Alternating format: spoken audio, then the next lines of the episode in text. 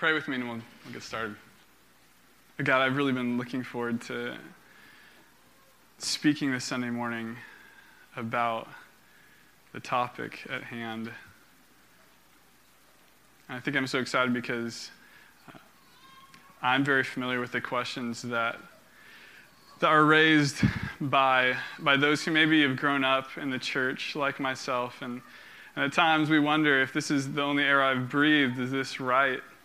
I pray, God, that your Spirit will just confirm the words that have been written here in your Scripture, and that we will we'll just get excited today about the truth.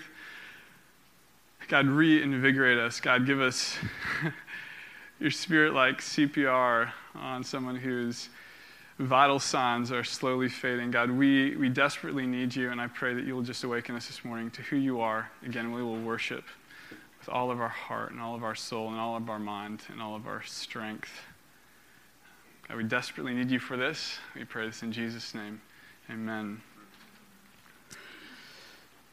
This is our fifth week this morning in a sermon series that we've called The Beginning of Finding. And we started this sermon series because we have so many conversations with people who ask these questions. Why would anyone actually want to find God? What does it even mean to find God? Is it possible to find God? And why does it feel sometimes like God is hiding? And those are questions that, that are profound, and they're real, and oftentimes when people ask them, they're at this point of, of just like, I need an answer real quick. And I hope that, that this sermon series, hopefully for some of you, has been able to answer some of those questions. We're taking this in eight weeks, each week looking at a different character or type of person who might be asking a specific sort of question. So the first week, we looked at someone who has lost all hope. If you remember, it was a woman who had been sick for, for many years, ten plus years, and she was in the point going, if God would let me be sick for this long, how could there really be one, right? When all hope is gone, is God worth finding? And we talked about her. Remember that Sunday? I cried half the sermon, and we were, we were just talking about uh, this woman who, who had been bleeding, and then she saw Jesus, and And she wanted to go to him, but as she went to him, he just kept walking.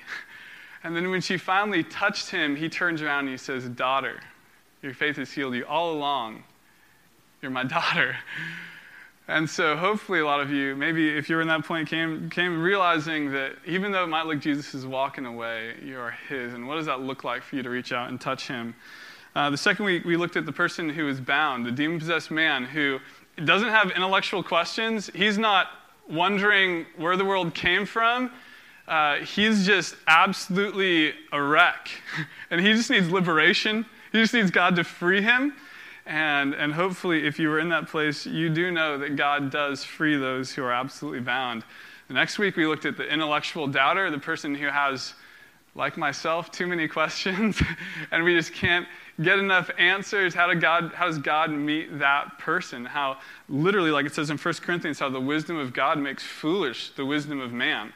And, and hopefully there was answers there for you. Last week we looked at the busy person, at Martha, who's just so busy that nothing else is important. I'm just going from one thing to the next.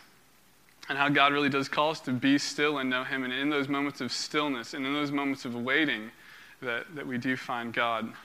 So this week, we're looking at the person who probably grew up knowing all the answers, um, the religious person. And so the question is, how do we find God when God is so familiar? When you hear the word God and you, you have Bible verses racing through your mind, and, and you're just ready to go. You know when to raise your hands, when to put them down, when to cry, you know, when to tithe, you're just, like you're ready for it. What about that person, and how how do we deal with, um, how, how do we begin finding God maybe when God is so familiar?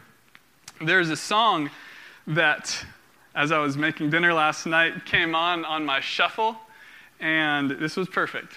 It's an old song, old as in like ninety-seven. Yep. By a band named Pedro the Lion.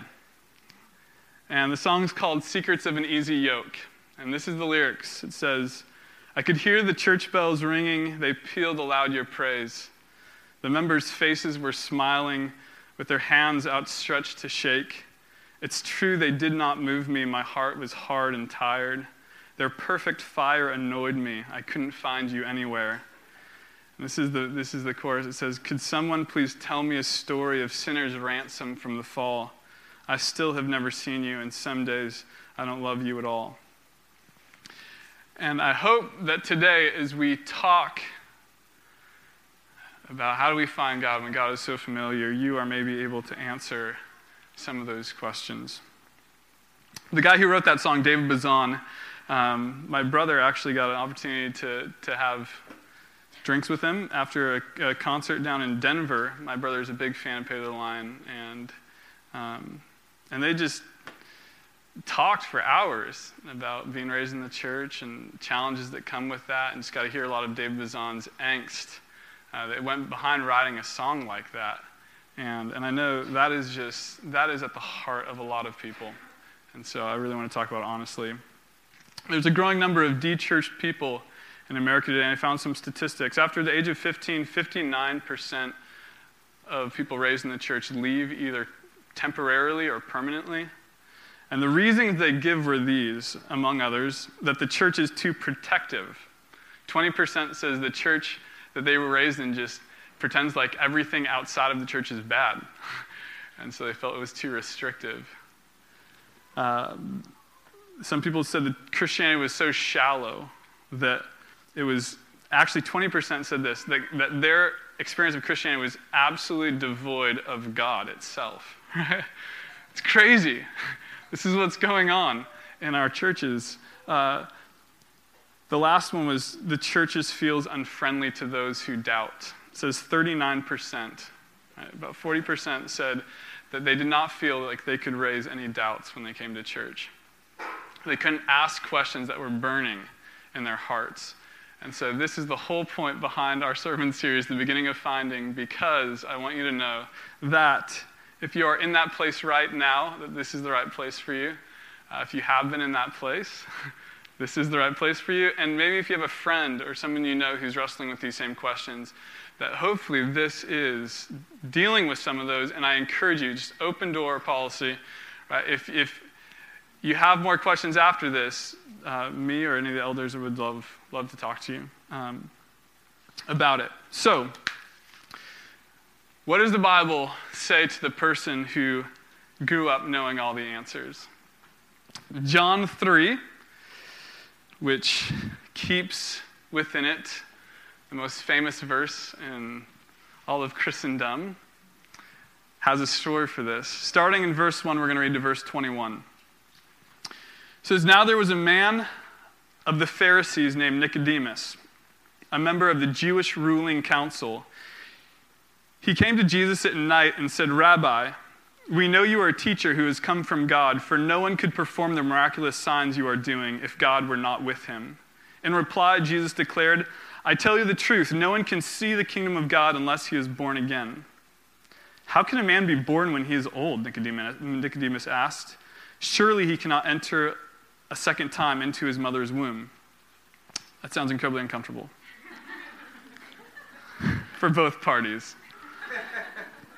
Jesus answered, I'll tell you the truth. No one can enter the kingdom of God unless he is born of water and the Spirit. Flesh gives birth to flesh, but the Spirit gives birth to the Spirit. You should not be surprised at my saying you must be born again. The wind blows wherever it pleases. You hear its sound, but you cannot tell where it comes from or where it's going. So it is with everyone born of the Spirit. How can this be? Nicodemus asks. He's trying to track, but it's hard. You are Israel's teacher, Jesus said.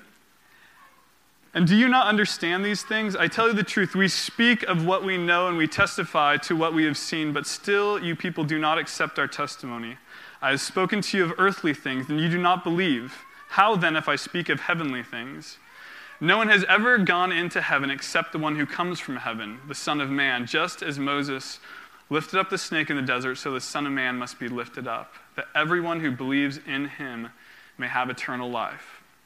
For God so loved the world that he gave his only Son, that whoever believes in him shall not perish, but have eternal life. For God did not send his Son into the world to condemn the world, but to save the world through him. Whoever believes in him is not condemned, but whoever does not believe stands condemned already, because he has not believed in the name of God's one and only Son. This is the verdict. Light has come into the world, but men love darkness instead of light, because their deeds were evil. Everyone who does evil hates the light and will not come to the light for fear that his deeds will be exposed. But whoever lives by the truth comes into the light, so that it may be seen plainly that what he has done has been done through God. So, first let me introduce you to Nicodemus. It gives a couple of things that sketch him out, but very interestingly, if you If you read the history of Nicodemus, there's only once where Jewish history, extra-biblical sources, talk about Nicodemus. And it talks about him being the th- one of the three wealthiest people in all of Jerusalem. This is how wealthy this guy is. They say if, if needed, he could float, he could, with his money, he could make Jerusalem exist as a city. Everything going on, as it always has been, for ten years on his money alone. That's how wealthy, that's that's wealthy, okay? Uh, I could, I, maybe like ten seconds. I don't, I, I can't even afford that, right, for Bremerton. And Nicodemus could afford to keep Jerusalem going for ten years on his wealth alone. So Nicodemus, first of all, incredibly wealthy man. Second of all, he's a ruler of the people. And ruler of the people isn't political government. Rome rules Jerusalem. So it means among his people, among the Jews, he is one of the people who, when they have an issue, when they have a question, they go to Nicodemus. Why? Because Nicodemus is wise. Everyone looks up to Nicodemus. Beyond that, he's a Pharisee. So not just in maybe cultural matters, but also religious matters, people go to Nicodemus because he's the guy to ask about questions concerning God. Right, those were the Pharisees. They, they knew every little bit about religious law, right? The elders of the day. That was Nicodemus. So, what would convince a guy like Nicodemus, who's crazy wealthy, crazy wealthy, and already super respected, why would he, in the middle of the night, go and hang out with Jesus? It doesn't, it doesn't make sense. And I, I was trying to find a comparison for this, and there really is very little comparisons to draw with this. Here's a guy who has everything that's going to a construction worker in the middle of the night, who him and all of his buddies make fun of, right? Because this construction worker, Jesus the carpenter, is preaching that the kingdom has finally come. And Nicodemus, who is powerful and wealthy and has everything going for him, has been moved to the point of wanting what this Jesus has. What would make someone do that? And I think this is what draws us to this, this question. When God is so familiar, what's the beginning of finding? And for Nicodemus, the beginning of finding was being super honest. He goes, and I believe Nicodemus came to this point where he realized that, that even though people had come to him for answers for who is God and how I know God and how I find God and how do I obey the law so God is pleased with me, that Nicodemus knew that his own religion was not satisfying him, that he wasn't finding God, right? And that is an incredibly vulnerable place to be. And so him being scared that anyone else might know this tracks Jesus down in the middle of the night, and they talk. And even more than that, Nicodemus is willing to admit that not only him, but he says, We, we know that there's something special about you, but Nicodemus is the only one that goes. Because me and all the Pharisees know that God is somehow blessing you you're speaking truth, right? That you are from, God sent you from heaven to us for some way. Why is this so intimidating? It's intimidating because everything in his life hangs in the balance right now. Everything in his life hangs in the balance right now. And this, my friends, is incredibly scary. It's incredibly scary if you are a person who your whole life has been, like maybe, maybe at some point you led a Bible study in your life, or you had people that would come to you, or you were like, led the, you know, what would Jesus do camp at your school? Or, you know, whatever it is, like that you are the person that people go to because maybe you are, everyone thinks it's closer to God than anyone else. And that's where Nicodemus is. And then he goes, I'm not feeling it. Because, you know, I feel like everything I'm doing is just ritual. And there's no life in it. And I'm tired of this. And so he seeks Jesus out in the middle of the night. And Jesus' first response is this. He goes, yes, Nicodemus, the way you're doing things is impossible. The way you're trying to keep up your own relationship with God isn't working. He says, I tell you the truth, no one, not even you, Nicodemus, not even with all your wealth, not when everyone comes to you to ask questions about the Bible, not because you're the ruler of the people, no one can see the kingdom of God, not even you, unless they're born again. You're not exempt, Nicodemus, just because you look cooler than other people. That's powerful.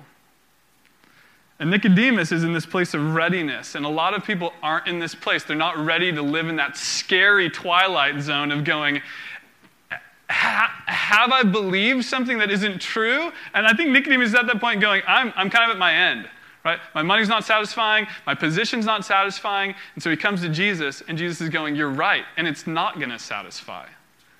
It will continue being empty. The religion you're practicing will continue to be empty. It's not going to change overnight. So you have to be born again. And Nicodemus is trying to follow him. He says, surely I can't enter the womb a second time. And what I, what I love about this is, is his childlikeness.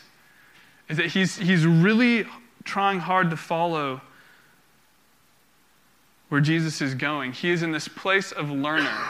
And for us, some of us who've been teachers, that's the hardest place to be. Being that place of going, hey, what is, what does this mean? Like the questions we ask, what does it mean to actually find God? And maybe a lot of you guys just need to raise your hand and be like, pick me, tell me. What does it mean to find God? Because I've been doing this a long time. And that's exactly where Nicodemus is, and you have to be in that place of faith seeking understanding. He's in the place of faith because he has seen Jesus, and he says, I've come because I know you have come from God. So there's faith there. He's like, I'm putting it all out here, but I'm seeking understanding. And this is the way Jesus meets him and explains it to him. Two things for you guys. The first is that religion is not self-motivated. It is spirit-filled. And this was the big difference between what Nicodemus was doing and what Jesus was offering, is that Nicodemus, like all who are religious, seek a self-motivated, self-fulfilling sort of spirituality, and that will never work.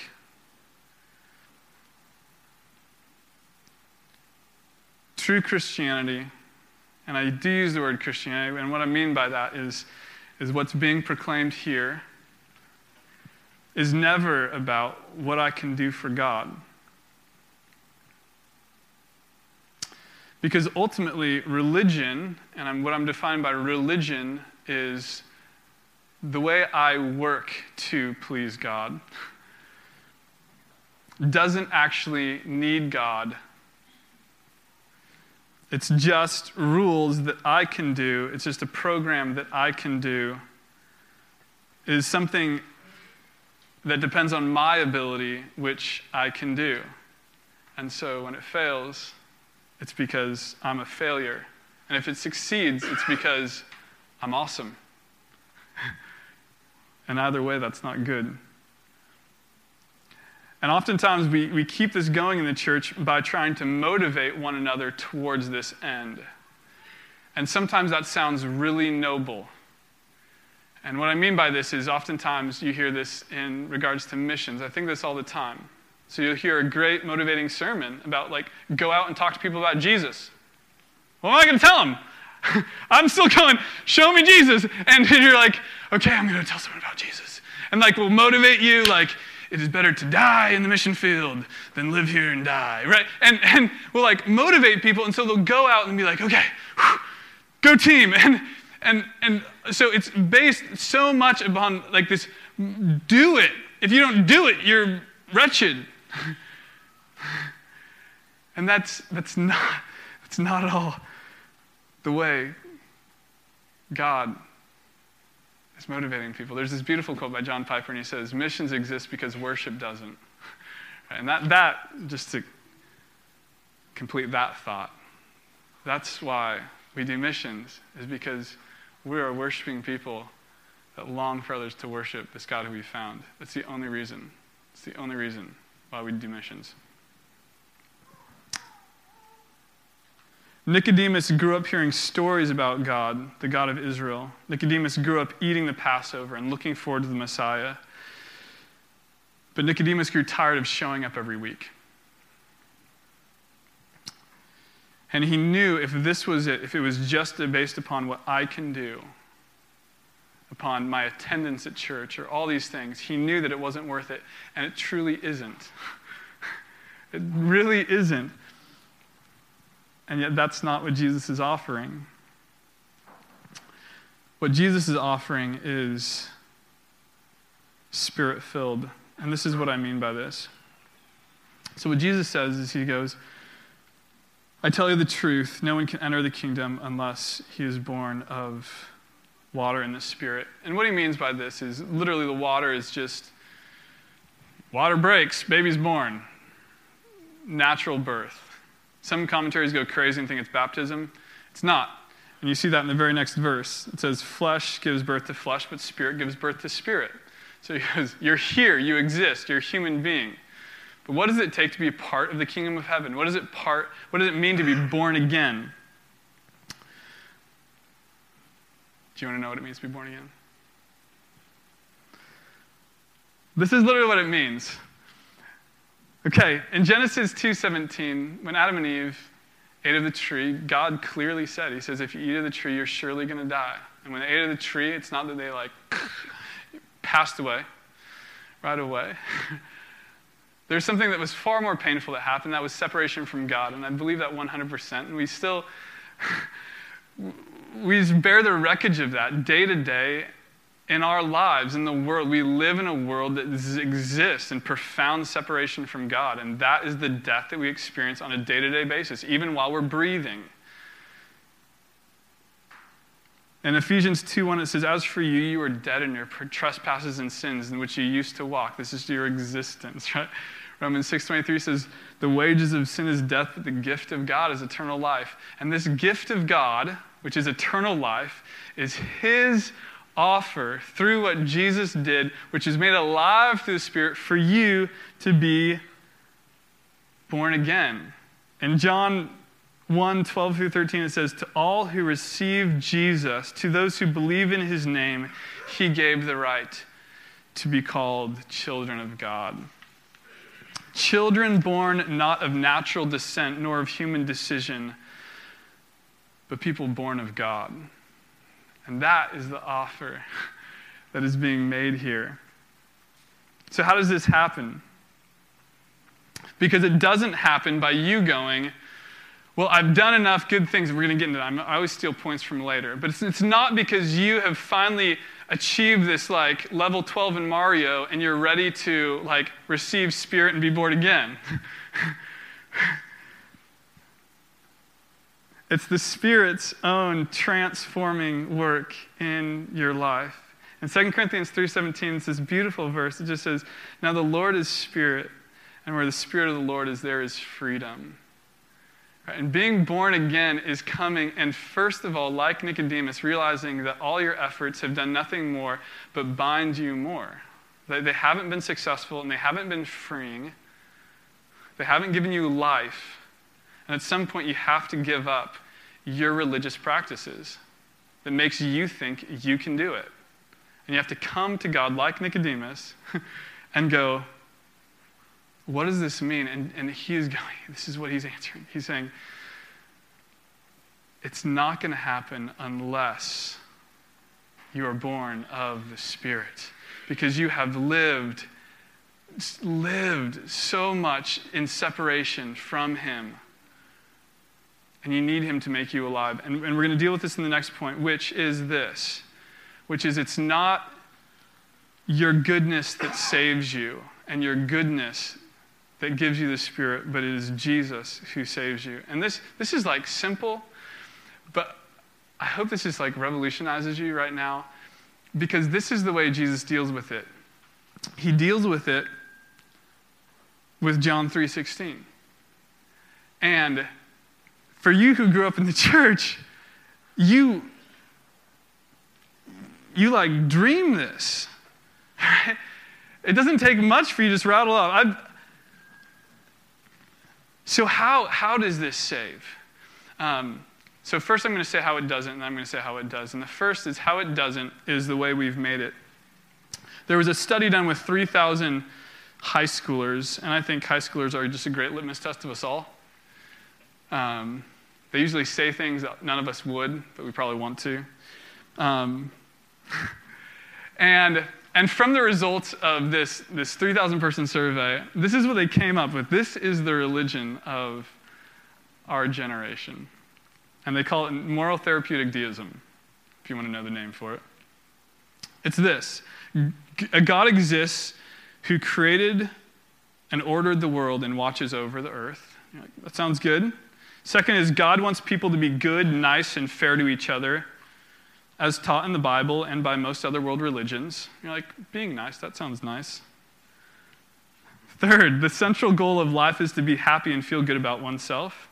Well, I want to feel good about myself. God does not need to be particularly involved in one's life, except when God is needed to solve a problem. And the last is that good people go to heaven when they die. So it's basically this. There's a God who wants people to get along and feel good about themselves, and that is all He cares about. And if you do that, then you get to spend the rest of your life with Him. And, and honestly, that is predominantly what religion in America has, and that's what's so often, and this I'll, I'll just explain why this doesn't work. The first is, God isn't just happy with you when you are good. It's not, and what is good, right? It's not like, well, I've never watched a P G thirteen movie. Right? Well, I've drinking two beers, but I never drank three, because I know when I drink three, I get really tipsy, and I know that would not be glorifying to God. Right? I smoke pipes, because that's really educated, and C S Lewis does that, but never cigarettes, because that's bad for you. Right? And then there, there might be some worse things. Well, you know, I, I thought mean things, but I've never really killed somebody. Right? And you know what this turns into? This turns into this crazy elitism where you're only comparing yourself to other people. Well, I'm not Hitler, but I'm not Mother Teresa. Give me a few more years. And what this means is that God then, get this, God then owes me something. And this is at the root of that. And you will talk to people, and this sounds so innocent. Well, how could God condemn me if I am good? And what that is saying is I have been just good enough that God owes me a relationship with him. He, and he owes me heaven. And it was his fault for creating me, so he's stuck with me. And, and that is, that is, that is the religion of America today. And, and we succumb to that. And we're all like, those people, that's us. That, that is us. That's me on a daily basis going, well, I'm not, not as bad as that guy. And I help people.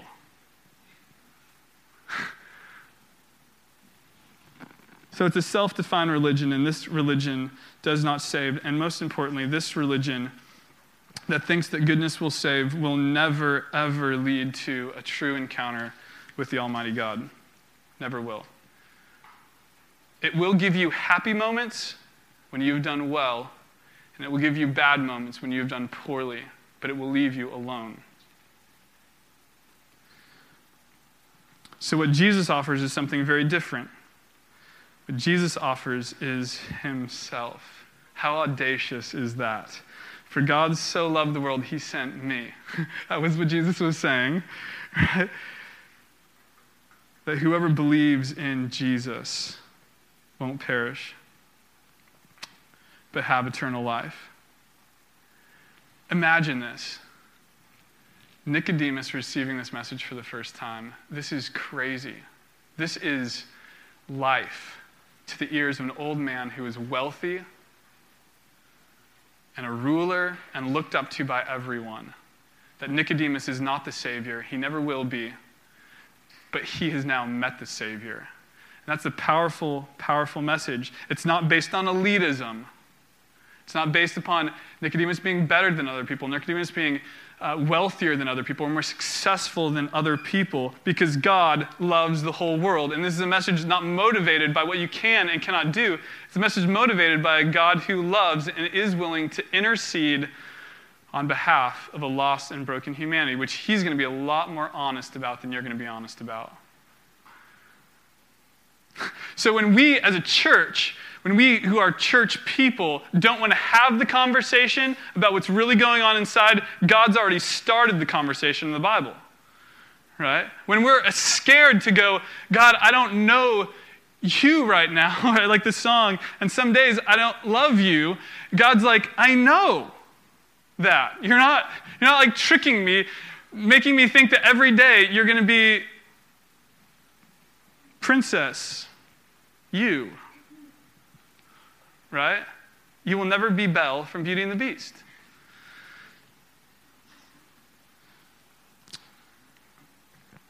Or Pollyanna, depends on what generation I'm speaking to. And this ultimately answers the issue of condemnation. But the question is, why is this so threatening? Because this is threatening, and this is why we, we go back to our old religion that does not work and does not satisfy, and it's threatening because of this. Because grace threatens the illusion that we are free, that we are self-dependent, and that we are living life just as we please, and God has to put up with that. Grace destroys that, because grace is saying, if you come to the Son, I take your condemnation away. If you stay away from the Son, condemnation's already there. And so the message of Jesus is you need grace. And why is that not beautiful to many people? Because they, they still want to think that we are free and we are self-dependent and we can do this by ourselves, that someday I will be good. Don't worry, Jesus, I'm coming. Someday I'm going to be good enough. Someday. And Jesus isn't buying that. And the beauty of this last verse is this. For whoever lives by the truth comes to the light. That light is exposing who they are. And it says, so that they may see plainly what, what they have done has not been done from them, but has been done by God. And that's the message of the gospel. It's not your goodness that saves. It is Jesus who saves. And so God is not trying to keep you in this system of going, going, going, or doing, doing, doing. But he is offering you his very spirit. This is something that he's doing, and he's asking you to participate in this. Not to be the know-it-all with all the answers, And you come, so many people are scared of, of coming to know Jesus because they feel like all of a sudden they have to know the answers. You don't.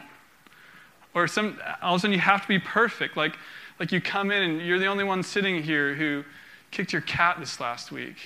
I did it so many times you wouldn't believe it. I'm joking, I don't have a cat. But ultimately, it is not about you. It is not about you. It is about God and his glory. And he is doing something that is so glorious that either we come to the light and learn to expose ourselves to that and share in that, or we slink away to do whatever we can. But I encourage you guys, and this is my final encouragement, to be brave like Nicodemus. Right? To be brave like Nicodemus, and maybe raise your hand for the first time. That could be here, that could be talking with me or, or one of us, Uh, or it could just be you going home and being able to vulnerably ask God, maybe for the first time in a long time, God, show me yourself. I want to be born again. God, I remember what it was like to be born again five years ago, six years ago. And I'm in that place right now feeling like it's routine, and I don't want that. And God doesn't want that for you either. That's not cool, right? That's not Christianity.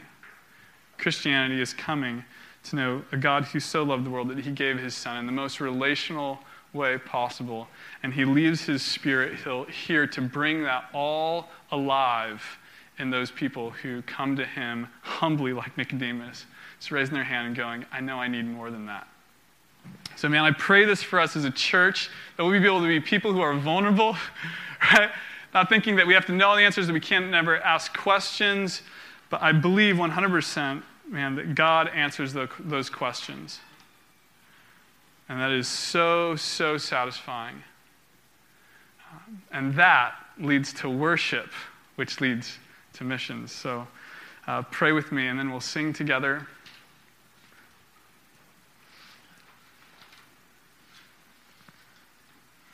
God, I, I pray in your mercy you'll bring to, to life these truths that we've heard,